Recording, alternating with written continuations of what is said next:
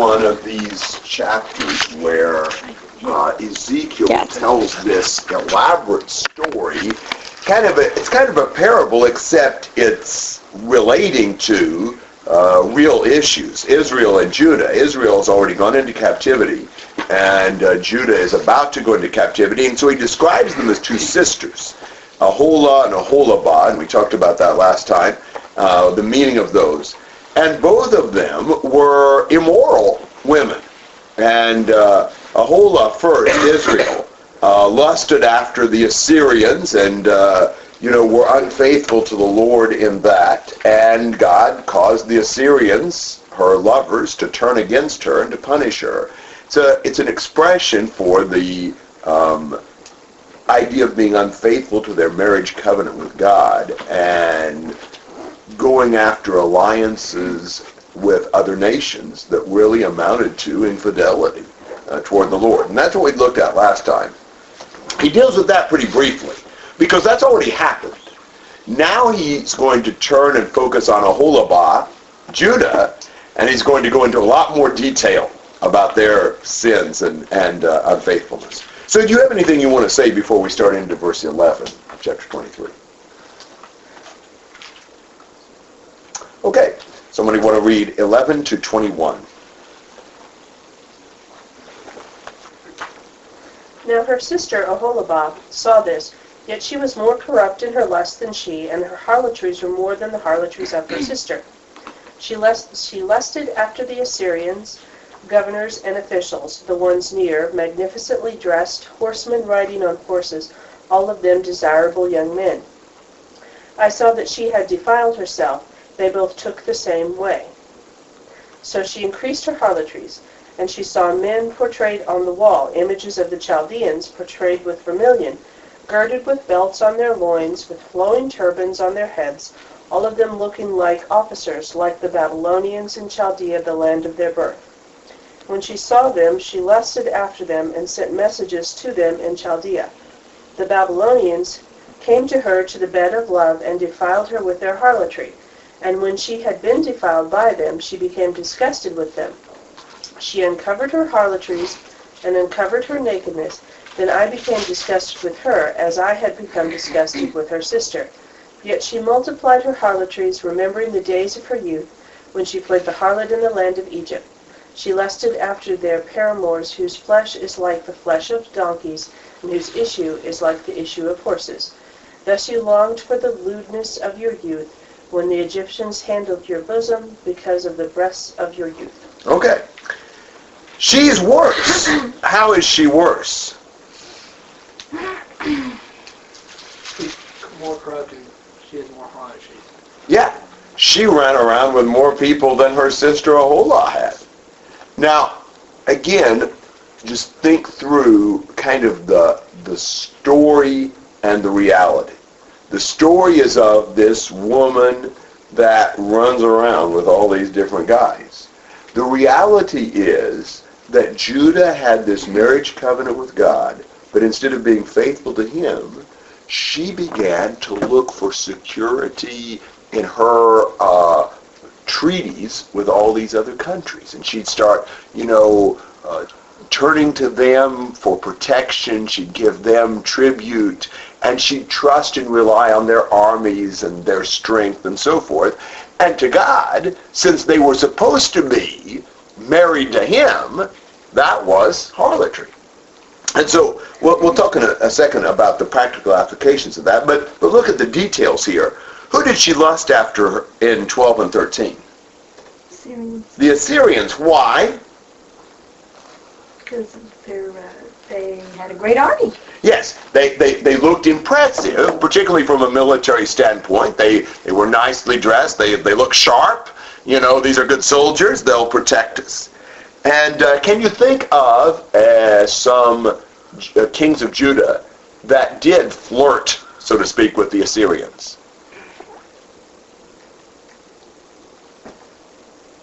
What's the one we've already looked at in Isaiah? Back in chapter 7. Sorry. I'm in the wrong book. What's what's the one in Isaiah 7? That's what I'm thinking of. Hezekiah. Well, not Hezekiah. was it? No. His father. Ahab? And, A- and okay, it's just an, Starts with it's Manasseh. No. Um, Ahaz. Ahaz, thank you. Yeah, you found it somewhere. Yeah. Ahaz, remember when there was that Syrian Israelite coalition against Ahaz of Judah, and he turned the, to the Assyrians and made a treaty with them and said, hey, you attack these guys and get them off my back. Of course, what he did, inadvertently, was after the Assyrians got done whipping up on Syria and Israel, they just came right on in and double crossed Judah and, and practically destroyed them too. That was not a very wise move to try to make this uh, alliance with the Assyrians. And then in 14 to 18, who does she uh, turn her attentions toward? The Babylonians, uh, the Chaldeans. It's really the same thing. This is worse, though, for two or three reasons. What, what would you say was worse about the um, unfaithfulness with the Babylonians here? Well, she saw pictures of them and she sent for them. Yes. The Assyrians, what did she see? She saw this. At least she saw them. With the Babylonians, she saw some images, I guess, of these Babylonian soldiers on the wall, and that's enough to set her off ready to ally with the Babylonians. I mean, it kind of reminds you of the just horrible situation we have in our culture where, you know, man, it's not at all uncommon that people are more uh, interested in pictures of somebody than they are the reality.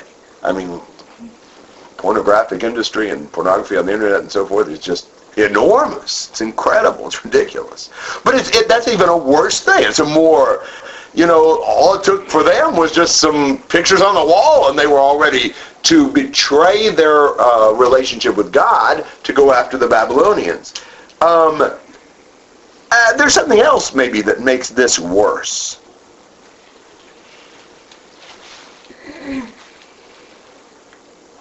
What, what if, if you think about someone who's um, having an affair, um, you don't really, if you've got moral decency, you, you don't approve of that. But um, if someone's going to have an affair, would you prefer them to remain committed to at least their lover? You know, the, the woman who, she, it's just kind of a succession of affairs with different men, is even more corrupt, is even more, you know, lustful. And that's what she's doing. I mean, it's the Assyrians, it's Babylonians. And pretty soon, after she's loved the Babylonians, what does she do with them? Yeah, she's disgusted with them. She's ready to go for the Egyptians. you know, she can't make up her mind. She's just a very loose woman, the way God looks at her. This idea of, of the lust turning to disgust, does that remind you of anyone biblically? Yes. Oh, Tamar and oh, Am, Tamar and Am. Amnon, yes, exactly. Because a lot of times when we do something degrading, we're really kind of disgusted with ourselves, but we project it on whoever we've done it with. And so it's pretty common that somebody who, you know, ends up, you know, having an immoral affair, then they're kind of disgusted by the person. And that's what she is. Pretty soon the Babylonians, they don't impress her anymore. And so in 19 to 21, who does she play the harlot with? Egyptian. The Egyptians. Does that remind you of anything? Wasn't there another king that sent for the Egypt to come? Oh, yeah, uh, several of The them. people who went down to Egypt after That too. Look at verse 3. Where did they all begin? Being unfaithful to God in Egypt. You know, they've come full circle. You know, when they thought back to Egypt, what should they have remembered? The deliverance. Yeah, God's miraculous salvation for them. Instead, what did they remember? what they had. Yeah. All the things they loved about being in Egypt and, and these wonderful Egyptians that they can protect them now. It's like, you know, it's really amazing. Um, and, and they're like sort of an animal in heat. You know, that's the way he's really describing them. Um, because they just you know, they just are practically crazed with the idea of turning anywhere for affection and attention and protection other than the Lord. Now, I, I think it would be helpful for us to try to think about um, ways in which we do similar things. You know, this is not this is not primarily, although there's some there might be a little bit of this in it, but it's not primarily sexual here. This is sexual imagery to try to show them how sickening their unfaithfulness to this alliance with God was. But how are we like that? We sometimes put too much trust in our military strength and not in God. Okay? Or in Present. or in Money? money, or in Our own wisdom, our own strength. Yes, or in Sports. okay, maybe, or in friends, or in maybe some sort of worldly philosophy or doctrine or whatever, and so forth and so on. When we're supposed to have this committed relationship where we turn to the Lord and rely on Him for everything, and instead we see all these other things and we turn to them and we trust in them. And we don't just stick with the Lord. We want to try out a little bit of this and a little bit of that. And what if what if I'd rely on something else? And God's sickened by that. You know, someone has said, if you think this story he's telling is crude, what do you think God thinks of your life? you know, I mean, when we have this covenant with God, you know, we're, he, we're his his uh, wife, so to speak. And then we can't ever stick with him because we're trying out all these other things. You know, uh, kind of whatever the the the fad lover of the day is, we're we're out seeing if there's anything for us in that. You know, because we just don't think God's going to satisfy us. And we do that more than we think if we'd be honest with ourselves. You know, because think about how many idols we have. How many things do we put above the Lord? You know, how little does it take for us to just sort of lose our focus on the Lord? I've told this illustration before. I don't know why it came to my head just now. But it sort of reminds me of the story Don Truex told about his four-year-old son years ago that he uh, w- would go to the office early Sunday morning and, you know, review his lesson before he'd come back and pick up the family and take them to church. And one particular particular morning, Josh was already up before uh, he was uh, going the first time, and so, you know, he was ready to leave, and Josh said, I go with you, Daddy. And so Don explained, no, I, I'll be back for you, but I'm going now myself. And he said, no, I go with you, Daddy. And so Don explained a little bit more thoroughly and, you know, kind of went through the steps with him as to what he was doing and why and all that. And, and uh, he's like, no, I go with you, Daddy. And about that time, Vicky called in from the kitchen and said, I've got a blueberry muffin in here for you, Josh. And he scampered off to get the blueberry muffin. And Don said, have you ever thought what it feels like to lose your son to a blueberry muffin? well, you know, how, what, what trivial things it takes to get our attention completely off the Lord and all wet, ready to give our whole selves to something that doesn't amount to much more than a blueberry muffin. I mean, you know, we give our time, our attention, our money, our loyalty, our love, our passion to what? And when we're just doing that over and over again, well, are we any different than what they were when it was, well, it was the Assyrians, oh, it's the Babylonians, the Egyptians, you know, and whatever else comes along.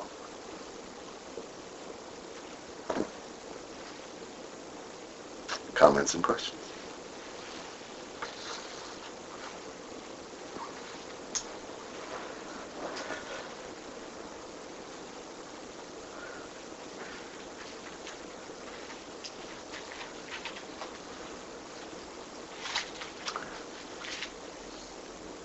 Well, what would you do if you were God? Put them away. Yeah. So, let's see what God thinks about this. 22 to 35.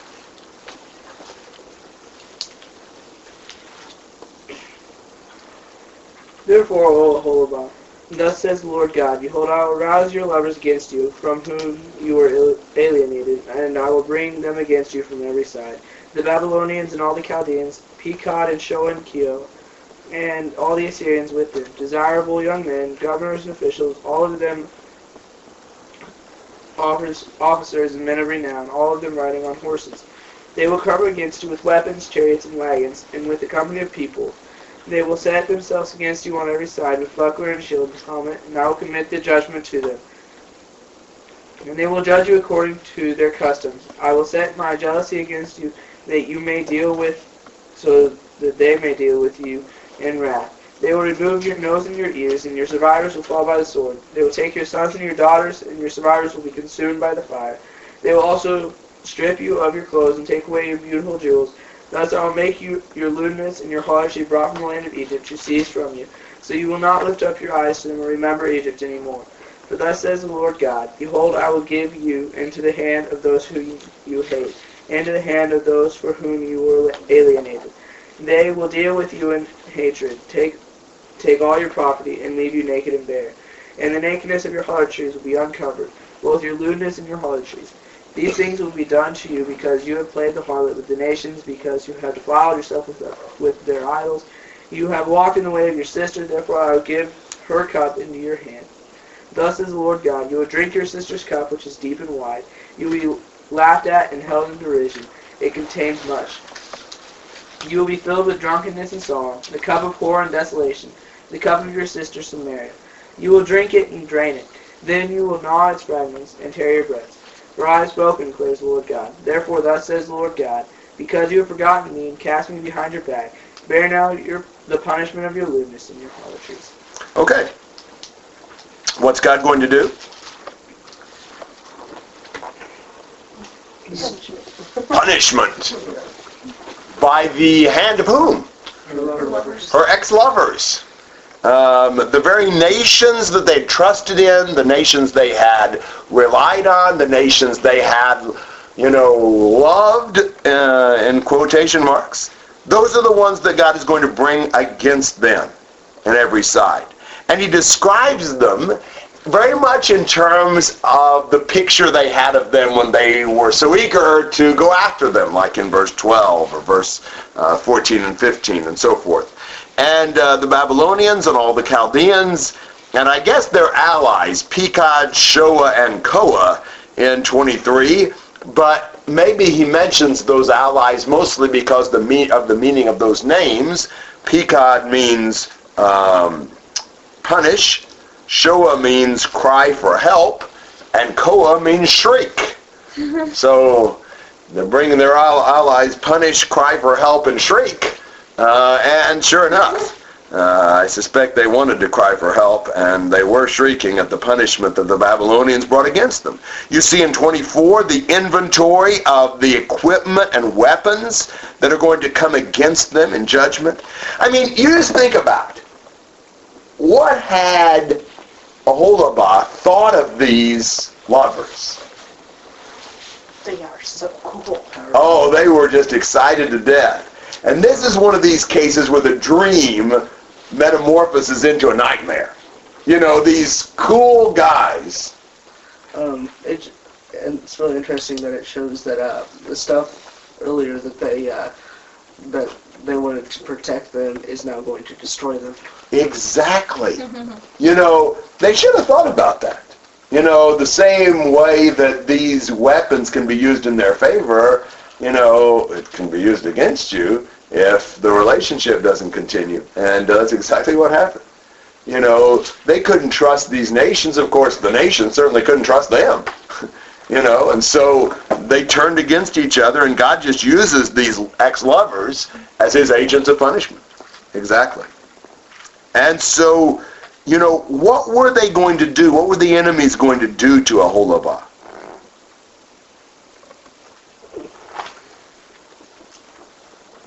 Uncover her wickedness. Yes, uncover her wickedness and strip her of her clothes and her jewelry and all of her, um, you know, uh, self-exposure that she'd used at one point to her advantage is now being turned into a thing of shame. they're going to be exposed not for love, but for uh, just disgrace and destruction.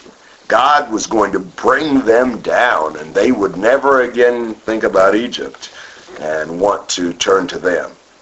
Uh, remove the nose and the ears too. Yeah, take whatever they can. Yes. Verse 25. It's a pretty sad picture. But that's because God is so disgusted and fed up with them. They are worse than Aholah. And look what he's done to them. I mean, God doesn't have any choice. He's got to punish these guys. I mean, they're just, you know, they switch lovers any quicker, you know, it's going to give them whiplash just trying to think back and forth between who they're with at the time. It's ridiculous. But that's exactly, I mean, they, you think about their last few kings. They were back and forth. Babylon, Egypt, Babylon, Egypt, Babylon, Egypt. You know, they couldn't make up their mind. They were one, then the other, and then back again, and so forth. I mean, they have no faithfulness to anybody. What's on the, On the Lord. yeah.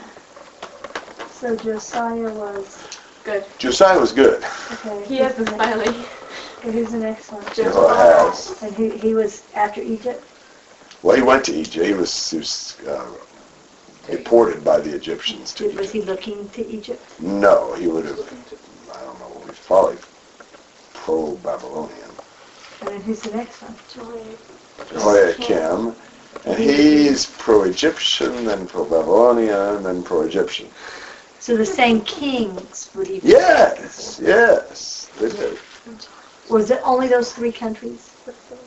Uh, well, it's pretty much between Egypt and Babylon, because those are pretty much the only two there are right there. I mean, you know, Babylon and Egypt are the two superpowers of time. There was nobody else to talk to. Right, exactly. Okay, picture again, I'm not good on geography. Where are Babylonian, Egypt is down here, right? Egypt is down to the south, uh, west, and Babylon to the northeast. Okay, so southwest and northeast, and they're here. Yeah. So, and, and you know, he says, um, if you do the same things that Aholah did, then you're going to drink her cup. You know, That sound familiar? yes. Hmm, sounds very familiar. Where did we learn about that? Yeah, Revelation? Undiluted. yeah. that's right. Undiluted cup of the wrath. You must have been in chapter 14 of Revelation. But, Yeah. but you see, that's a common figure in the Old Testament. Uh, there's a lot of Old Testament uh, passages that use that concept. And uh, it's the idea of drinking God's wrath. Kind of like it was a venom, venomous potion. And it's the same idea with Jesus saying, if it be possible, let this cup pass from me. The cup of God's wrath, God's punishment. Um, my, uh, in the spring we had, uh, Brian Price come for a meeting, and he had a, um, a, uh lesson on, uh, the cup and how God, uh, Jesus praying, let the cup pass from me. Since Jesus, uh, was, died for us, he drank our cup of wrath. But now, I really like how it's saying here that now, uh, she's going to drink God's cup of wrath because she's filled she's filled it up. So now she's going to drink it. That's exactly right. And when Jesus was in that situation to drink the cup of wrath, passages like Ezekiel, Jeremiah, Isaiah, and so forth had all been, already been written. There had, been a, there had already been a lot said in the Old Testament about this very idea that when God goes to punish someone, he describes it as this cup of wrath, God's righteous judgment that these nations drink. And so when Jesus says, you know, I've got this, I've got this cup I've got to drink of, he means the righteous judgment and wrath of God that we're supposed to drink because of our sins, but we don't have to because he grabbed it from us and drank it himself. So that he took upon himself the punishment that our sins deserved. That's a really cool way to think about that. And well, it's just, you know, the more, we, the more you think about that, the more it's just amazing what Jesus did for us. And it's one of those cases where you really do need to see these background passages. It makes that cup make a lot Exactly. Because I always grew up hearing, well, this is like the cup of suffering. Well, it is a cup of suffering. But it means a whole lot more when you understand the suffering is the judgment and wrath of God you're suffering, and not just sort of some random pain. That's good. Now, in this particular case, look, uh, verse 32, the cup is deep and wide. That means you got a lot of wrath to drink. They'll be laughed at and, and so forth. They'll be filled with drunkenness and sorrow. It's the cup of horror and desolation. And then in verse 34, how thoroughly will they drink it? They're going to drain it. And Gnaw at the fragments of the cup. Which is to say that They're going to eat the cup? Well, I think it's the idea that they're going to try to squeeze out, if possible, the the liquid out of the clay. They're going to gnaw to get every last possible drop and trace of the wrath of God. Think they're going to stick their face in the water bowl and Yeah, drink thoroughly. yeah. I mean, it's sort of- sort of like reminds you of um, I don't know, like a, a sick animal that you know maybe is I, I, like a cat or dog or something that drinks antifreeze. That kills them, right? Pretty much any animal. Yeah. but but don't but don't they like it? Mm-hmm. And won't- aren't they apt to drink it, you know, greedily and get as much of it as they can? Just imagine an animal that's drinking something that's gonna that's killing it, but just mm-hmm. can't get enough of it. You know, it's really kind of crazy. You know, why would you why would you keep wanting to drink more of this that's killing you? But but they're so crazed, and maybe it's the idea God's punishing them with this you know, almost a self-destructive urge to drain the cup and get every last drop of it. And even tearing their breasts off, which fits very well with the images that he used back in 3 and 8 and 21. They're reaping what they've sown. Um, so God is God is definitely going to punish them very, very crudely because they've been very crude in their um, just total spurning of the love God showed toward them.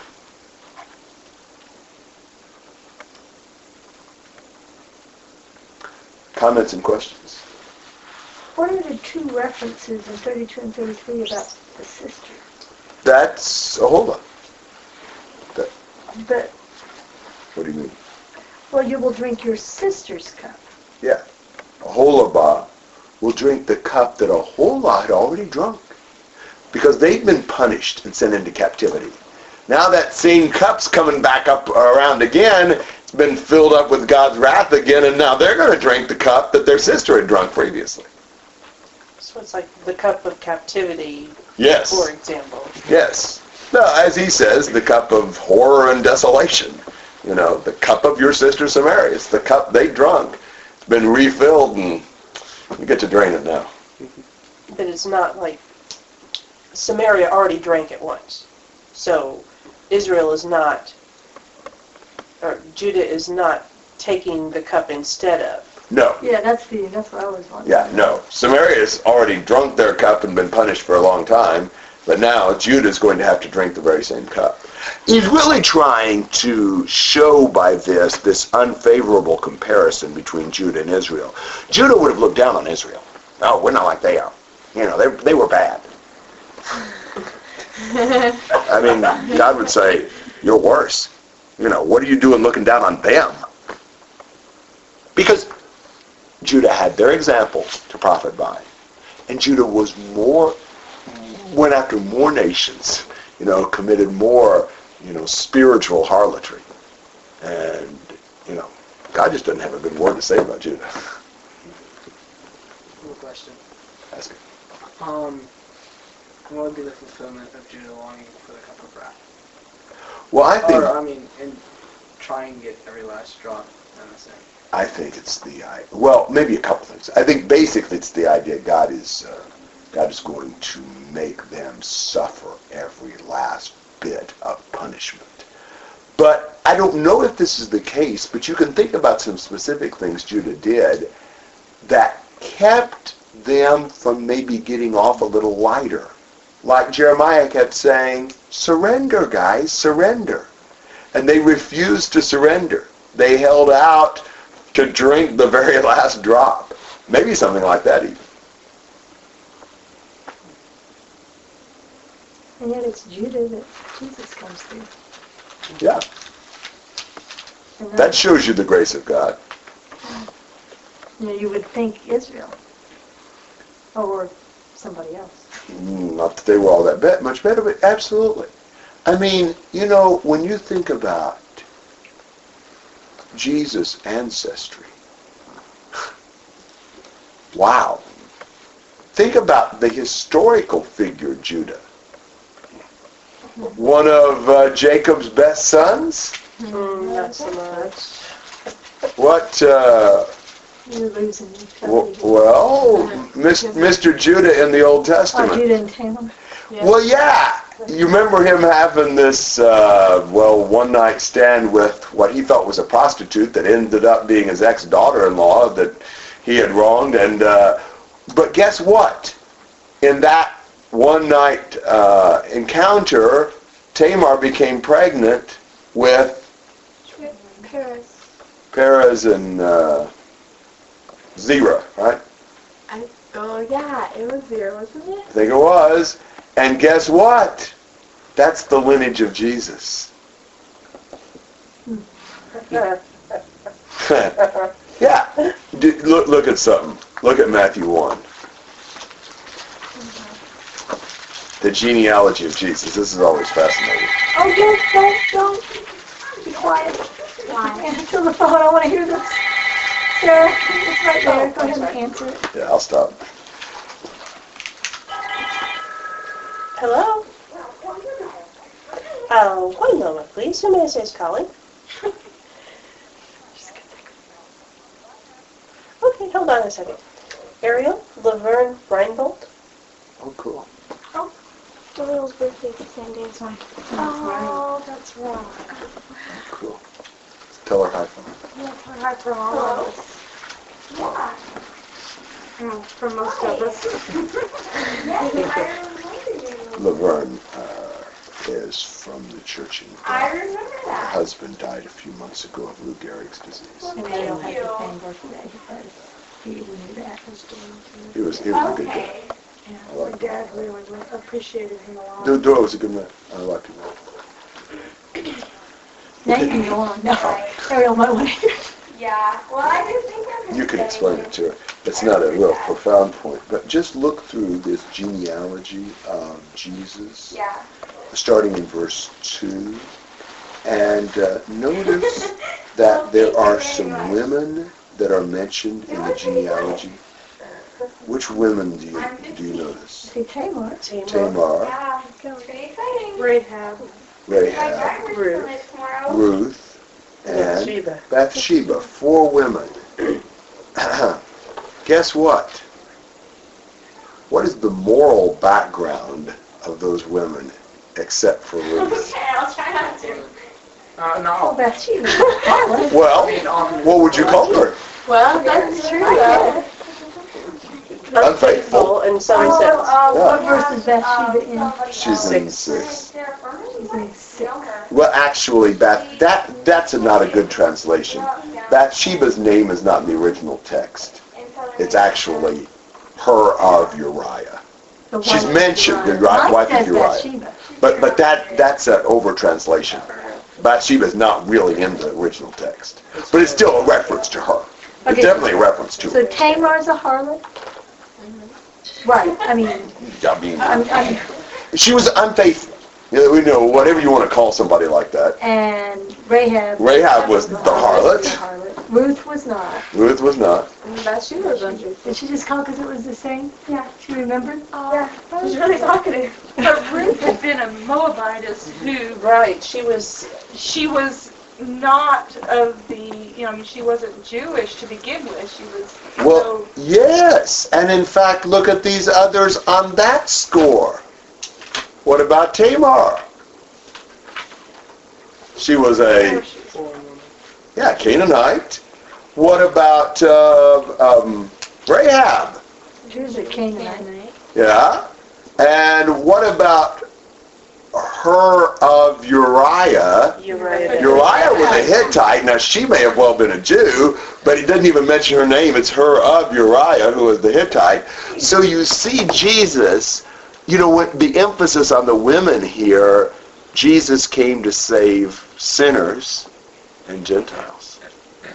You see, even by the references to those four women in an otherwise male-dominated genealogy. There's so much just in, you know, you read a genealogy like this in Matthew and it's like, oh, that's boring. You know, let's skip on to the good part. Well, actually, this is part of the good part. And I think there is real lesson in the fact that Jesus comes through people like Judah with Tamar. I mean, at least if you're going to bring Jesus through Judah, bring it through Judah and his legitimate wife. it's not what he chose to do. Of course, you know, um, a couple of those uh, boys didn't last very long, but uh. but that's Genesis 38. If you don't know about all that, but maybe that was kind of an aside, but. That's a good aside. I like that. Yeah, and it's a cool thing to think through, and it ju- does mean. I, mean, I guess we started that by just saying, you know, isn't it amazing that Jesus comes through Judah? Of course, you know, if God was going to, uh, you know, pick a sinless lineage for Jesus, he would have had a really hard time doing that. Uh, you know, but but it's almost like at times he seems to pick the worst, and um, maybe he does sometimes intentionally. You know, I mean, but surely got to be some lineage a little better than this one. I hope. I don't know. Judah was the fourth. Yes, it was number four. There was a reason for that. Tamar was a Canaanite? Yeah, I think so. Yeah, there was a reason for that because the oldest was Reuben, who had gone into his father's concubines, and the next two were Simeon and Levi that had committed the atrocity with the Shechemites. Yes. So there is a reason for that. Because I, remember that you know it wasn't even the wasn't even the firstborn. So. Yes. the Canaanites. Yeah, Canaanite, uh, Genesis 38 too. But They, yes. they, she was wanting to know if that means they were huge since they were Canaanites because when they went in, they were like grasshoppers in their sight. I'm not sure. Oh, okay. That's what The Tasha said. Canaanites, Tosh, that's a good question. The Canaanites, that's a broad term that refers to the people who dwelling in the land of Canaan. Some of the Canaanites were giants, not all of them were. Most of them weren't, but there were some Canaanites that were, particularly the descendants of Anak. But as far as we know, these were not a part of the giants. They were other Canaanites that were giants. Canaanite is really kind of a catch-all term. That's pretty cool. Yeah.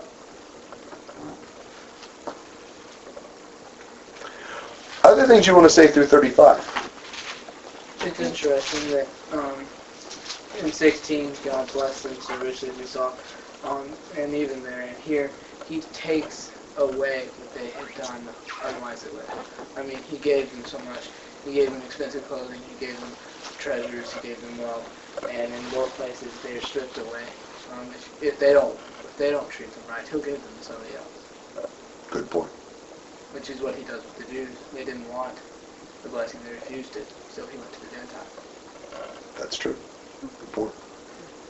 The phrase in 29, naked and bare, reminded me of chapter 16, Yes. where you have this story about the, the baby squirming in its own blood and, you know. Yeah, 16 and 23 obviously have a lot of parallels between them. They're similar story, kind of described a little bit differently, but a lot of similar images. when you were talking about Judah looking down on Israel, it seems a lot like what people do today. Like, I'm better than them because they do this and this and this, and I only do this. Ha- Why is it that we always see other people's sins more clearly? Just about us. Yeah. So I say, I think it has something to do with a beam in a mountain. But I agree. Good comments. Other comments and questions?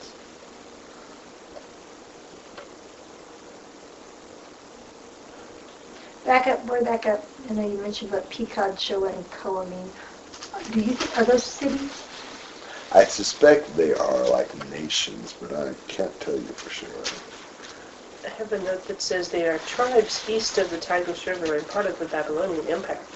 Okay, that's good. And what did punishment, or Pekod mean? Punish. It was punishment. Punish, cry for help, and shriek. Yeah, Punish, help. At least that's what my sources tell me. I'm not a Hebrew scholar. So they would, speaking Hebrew, might, I mean, they would know what that meant. I mean, would that be like saying punish? Yeah, I assume so. Or is that like our names have meanings but have to No, I assume they would have understood that. I think. Uh, because even if those were Aramaic names, Aramaic and Hebrew were very similar. So, but I'm not sure that they were. I suspect those were Hebrew. I bet they've been translated or done whatever you have to. But don't quote me on that.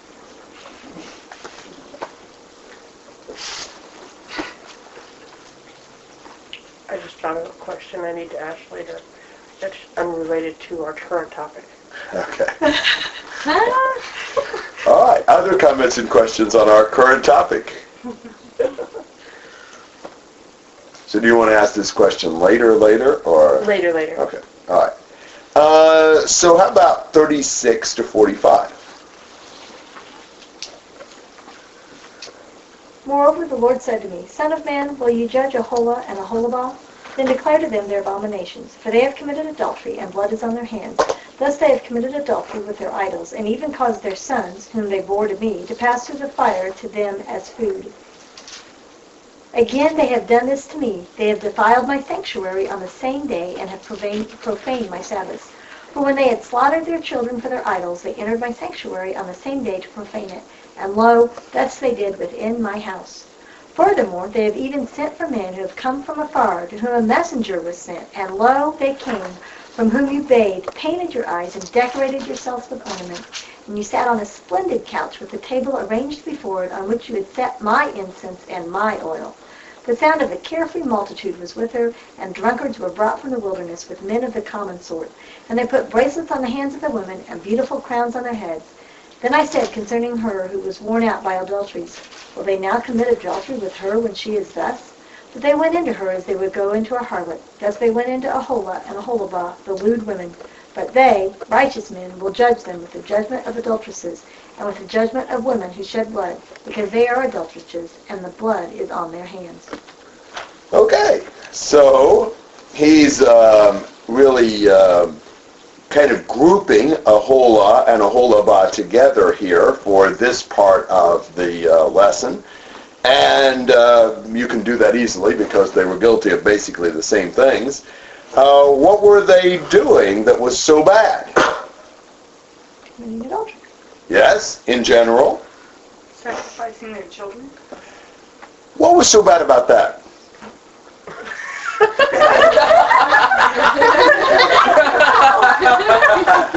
They were apparently doing it as food, Yes, among but, other things. but there's something that makes this, obviously that's bad, but there's something that makes this even worse. It was idolatry, wasn't it? I mean, Yes. Whom they bore to me. Yes. Not only were they sacrificing their children, but they were the Lord's children. They had borne them to the Lord Because they, the Lord was their father. Or their, I mean, and their husband. Yes. like the kid's father, I mean. You know, it would be a horrible thing to sacrifice anybody else's kids. But it's But- like the but- wife is sacrificed. Exactly. The. It's like the wife taking the, the kids she'd born to the husband and sacrificing them. I mean, that's just, that's pretty hard to imagine. In our culture, almost everything happens sooner or later. But, you know, that, that would, boy, I mean, that would just be outrageous. It'd be horrifying. And that's typical of what she was doing. She was taking all of the blessings God gave and destroying them and defiling them and desecrating them. Look at verse 38. What was she taking? Sabbaths. Yeah, and profaning them and the sanctuary and defiling it.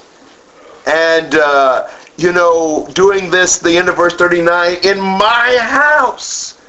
You know, she had just taken all these things that God gave her and done anything despicable to them that she could do. So this is kind of the list of crimes.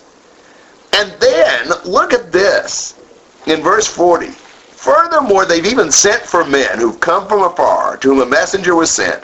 And lo, they came, for whom you bathed, painted your eyes, and decorated yourselves with ornaments. I always love this uh, kind of stuff, because I'm obviously not a very fashion-conscious guy, and uh, I'd be just as happy if there was a little less fashion painted on some people's uh, faces and uh, you know so forth and so on you know. But this is she's dolled herself up in whatever ways she thinks are pretty for these guys you know. And you sat you sat on a splendid couch with a table arranged before it on which you'd set my incense and my oil and this is the table that she's setting for these vagabonds she's invited in from who knows where.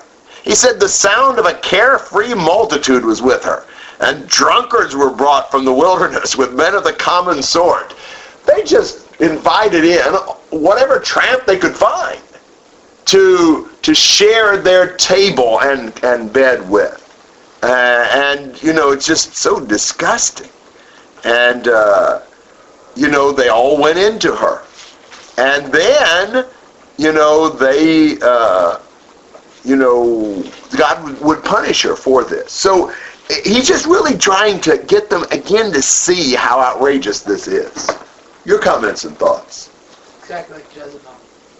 Yeah, Um, painted up. Yeah, in 2 Kings 9, um, where, where Jehu kills her. She's all dolled up. Um, it's it's just amazing that if you almost a comparison between Jezebel and Judah. They've become a lot like her in their acts.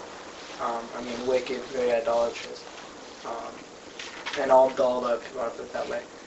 And both of them, in the same way, they go out before the dogs. They're just, they're eaten alive by the dogs, if you can call the other nations dogs. Um, it's, it's the same same picture. Jezebel's turned, uh, Judah has turned to become a lot like Jezebel. Yeah, there's probably some judgment in the very idea of having to doll ourselves up so superficially to try to attract attention. There's something kind of degrading just about that. Not that there's something bad about, you know, combing our hair and washing our face and whatever, but but when you just have to put on a bunch of artificial stuff just to enhance your external image, normally there's a corresponding neglect of the inner spiritual qualities. I noticed there's a, on the same day, that phrase is in there a couple of times. It was interesting. It's like, okay, now we're going to go sacrifice our kids, and okay, and oh wait, we need to go to the temple now so that we're, you know, that we're okay. So they're doing it on the same day with, you know, the same hands that have offered the children to the fire are now offering a sacrifice to God, which I'm thinking didn't work out so well. Uh, de- definitely not. And is he telling Ezekiel to judge them? Um, well, I think in verse 45 he says, but they righteous men will judge them with the judgment of adulteresses. In other words, any righteous person would judge them. I was looking at 36.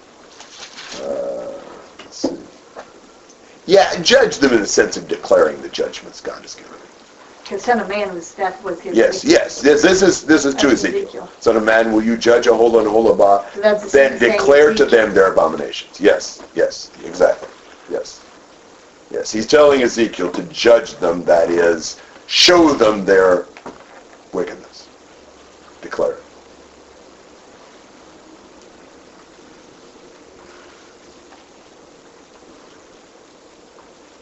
Other comments or questions?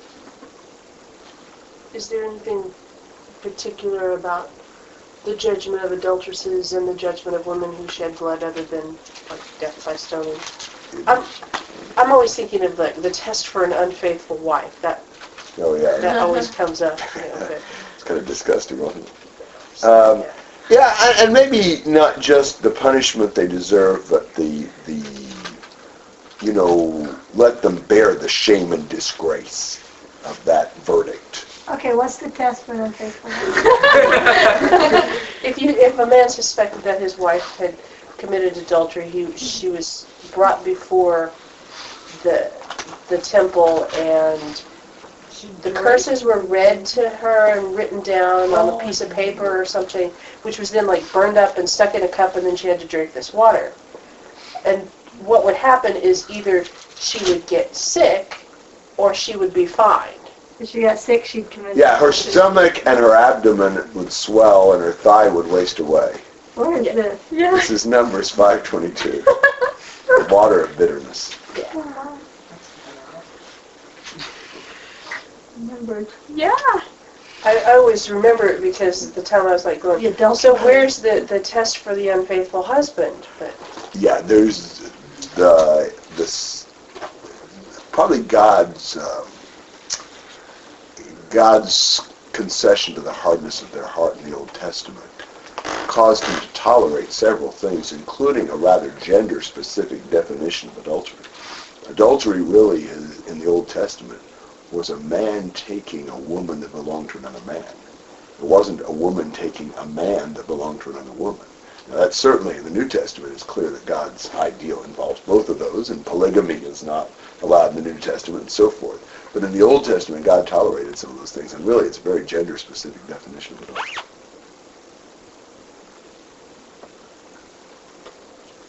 But yeah, Numbers five is kind of. That is, that is bizarre. but I I don't think it's related to Ezekiel 23. well, it may not be, but it's a good passage. it's a very interesting. What- What, what exactly does it mean when it says the abdomen and stuff swell up? And I guess she just all bloats out. I don't know. Yeah, but her Rose in thigh her- So she blows out here, but her side's go in you know, the other direction. yeah. Oh dear, my version says rot, if that helps any. Your mental image. I'm not gonna be able to hold the bloatedness. oh dear. Yeah, I don't know exactly what all that looked like. I have never tried to see a visual on I think this. if I did. That's a revelation, I have to visualize. Well, yeah, I think it's intended to be visual, but I don't know exactly yet. Do you think that Mary ever actually did that? I assume. But it seems like you know that the Lord had to be behind that because Oh, of course. normally that wouldn't happen. That's a profound observation there. Ah, we didn't write this down. Where's my question?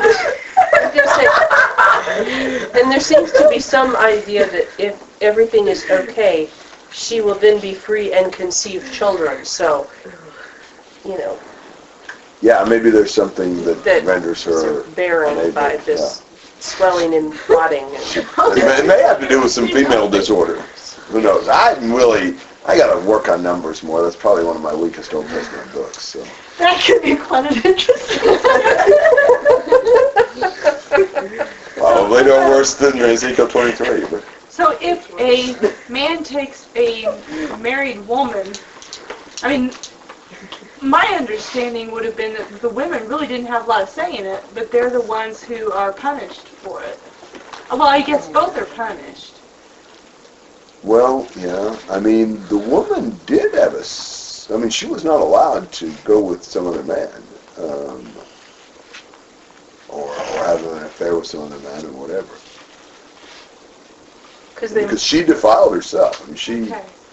But there, She was- there was agreed a, to this. Yeah. It's a mutual type of thing. Yeah. I mean, you know, she was to be stoned if she was an adulteress.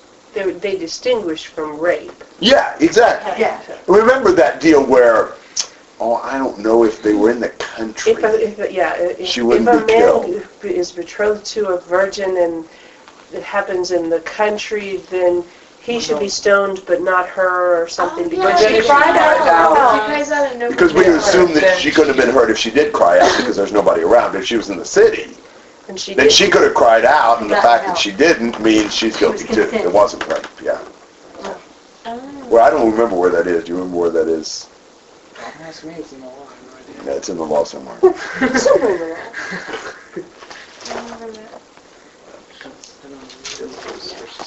underrated. knowledge. Say that quite often. I've got a Matthew with kind of numbers. Yeah. That one wasn't quite as um, cool as the Matthew one. Yeah, probably not. Uh, all right, well, and the other uh, ir- irrelevant uh, topics that you'd like to introduce? now would be a good time for your questions. we can hold off on it. All right, how about 46 and 49? For thus says the Lord God, Bring up an assembly against them, and give them up to trouble and plunder. The assembly shall stone them with stones, and execute them with their swords. They shall slay their sons and their daughters, and burn their houses with fire. Thus I will cause lewdness to cease from the land, that all women may be taught not to practice your lewdness. They shall repay you for your lewdness, and you shall pay for your idolatrous sins. Then you shall know that I am the Lord God. So what's God going to do? He's gonna punish them. Yeah. He's going to punish them pretty severely with people coming against them to do what? Stone them, Stone them and cut them Cut him down, with swords. cut them with swords. lay And, 'em, and burn their houses. yeah. And that is going to serve what function? Clean 'em out. So that they will know that he is the Lord their God. Yeah, that's one thing.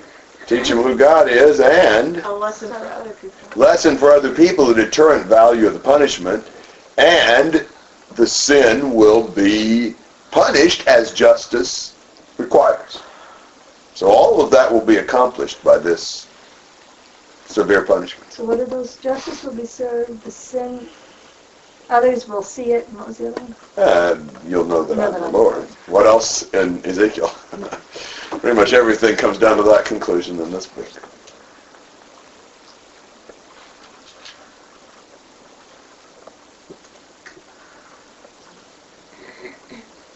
All right. Other comments and questions? After reading about all the stuff that they did, do you want them to be punished? Should want them to be punished, I think. I think that's the appropriate feeling. Um, if we share God's passion for truth and righteousness and justice, then we are outraged by this kind of behavior. On the other hand, we look at ourselves and probably ought to be outraged by ourselves sometimes too. But yeah, I mean, this this shouldn't go unpunished. I mean, you know, the right thing to do is sin is receives God's wrath. That's what's right. Other thoughts?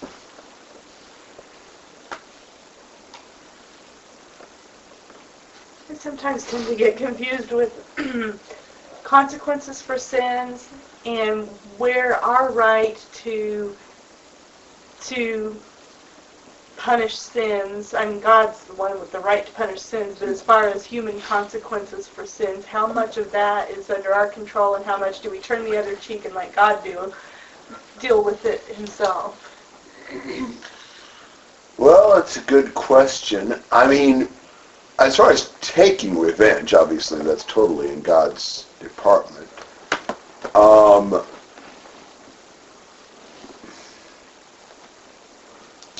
probably it's probably not. We probably shouldn't think in terms of of we should like execute the judgment or the punishment, but there are situations in which we are a responsible authority. And as such, there's certain things we do for God in that, like the government executes punishment of evildoers as an agent of the Lord and should. Parents discipline and punish their children, and properly so. God wants them to do that. Um, there are there are some things that are rights we have. For example, a woman or a man can divorce their mate if they are sexually unfaithful to them. I think that's that's not really a punishment exactly, but it's certainly a consequence that could be very disagreeable to the to the mate that was put away. But they've got that right. So I mean, there'll be some consequences like that. I mean, you know, I think we would be within our rights to, uh, you know, if we own a business and somebody's stealing, an employee's stealing from us, we can dismiss them. You know, we're not required to. You know, Thank you. is that real? Yeah, that's partly where I was going, but it's also partly, um, I mean, a world situations. Um, you know, on, on this day, you think about what happened at the trade centers, and as a so-called Christian nation, our, I mean, the religious wars that are going on. I mean, you know, what kinds of things should a Christian expect to do? You know, do you let things play out? Do you get involved in them? I'm not talking about me going to war in particular, but as Christians, I mean, should we just say, oh, you know, God's going to take care of all that and not worry about it at all? Well, uh, those are excellent questions, and obviously those deal with a lot of different principles, and brethren wouldn't all look at them the same way. I do believe, from Romans 13 particularly, that God institutes and authorizes government, and he expects government to punish criminals. So I think there is no doubt that God wants some sort of a criminal justice system and some sort of a police system and that sort of thing, because criminals inside a country should be punished. Now, it seems to me that it's taking another step when a nation punishes um, other nations for their crimes. I personally don't see that as being authorized biblically. And so I would abstain from my involvement with, with that. But there'll be other Christians who would look at that differently and would see the government's involvement in just wars as sort of being an extension of their uh, punishing criminals function. So I think that, I mean, that's kind of the issue as I would see it. There's a lot of ramifications that, a lot of other things to consider, but that, that's how I would frame that issue. You know, I, I, I see us as a nature, nation being a more righteous nation than those in the Middle East and you know they denounce our God and and what we've always stood for and I you know often wondered what God really does expect of us. What what we see in the Bible, I think, in the New Testament particularly, is that we fight that with not carnal weapons, but with spiritual weapons, okay. with the with the force of truth. And I don't know that God ever gives us the right to fight a religious war that you know we're going to spread the gospel by by force.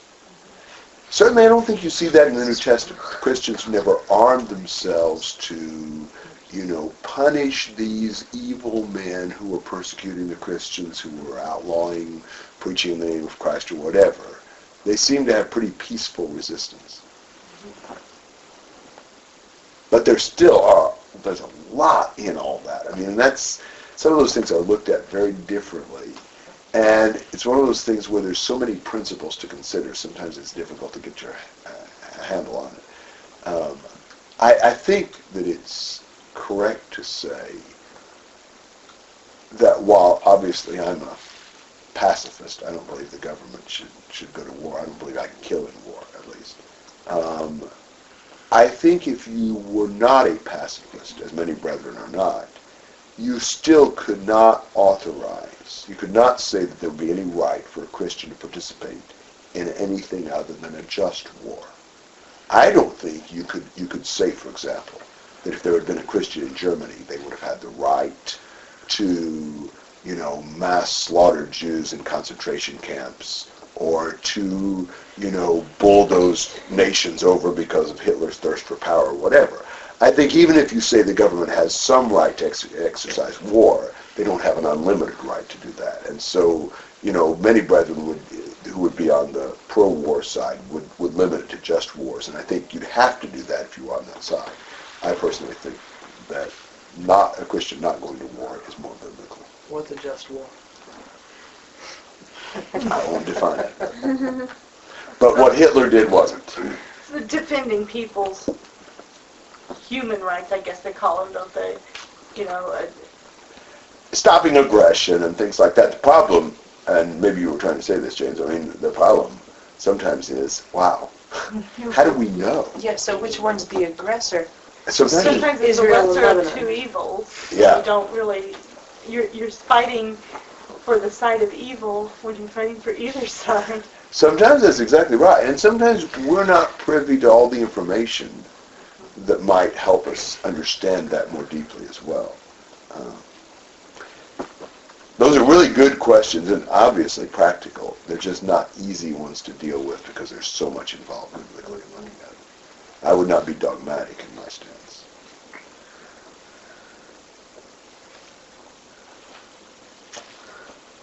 All right, anything else? All right, why don't we stop Ezekiel here then, and we'll work on 24 in two weeks, and we'll, Sarah, you can ask your question. Okay, in Spanish? Would you speak this in Spanish? or- No, no, no, no. This is a question about Spanish names. I I Do know I need to record this? you don't need to refer it at all.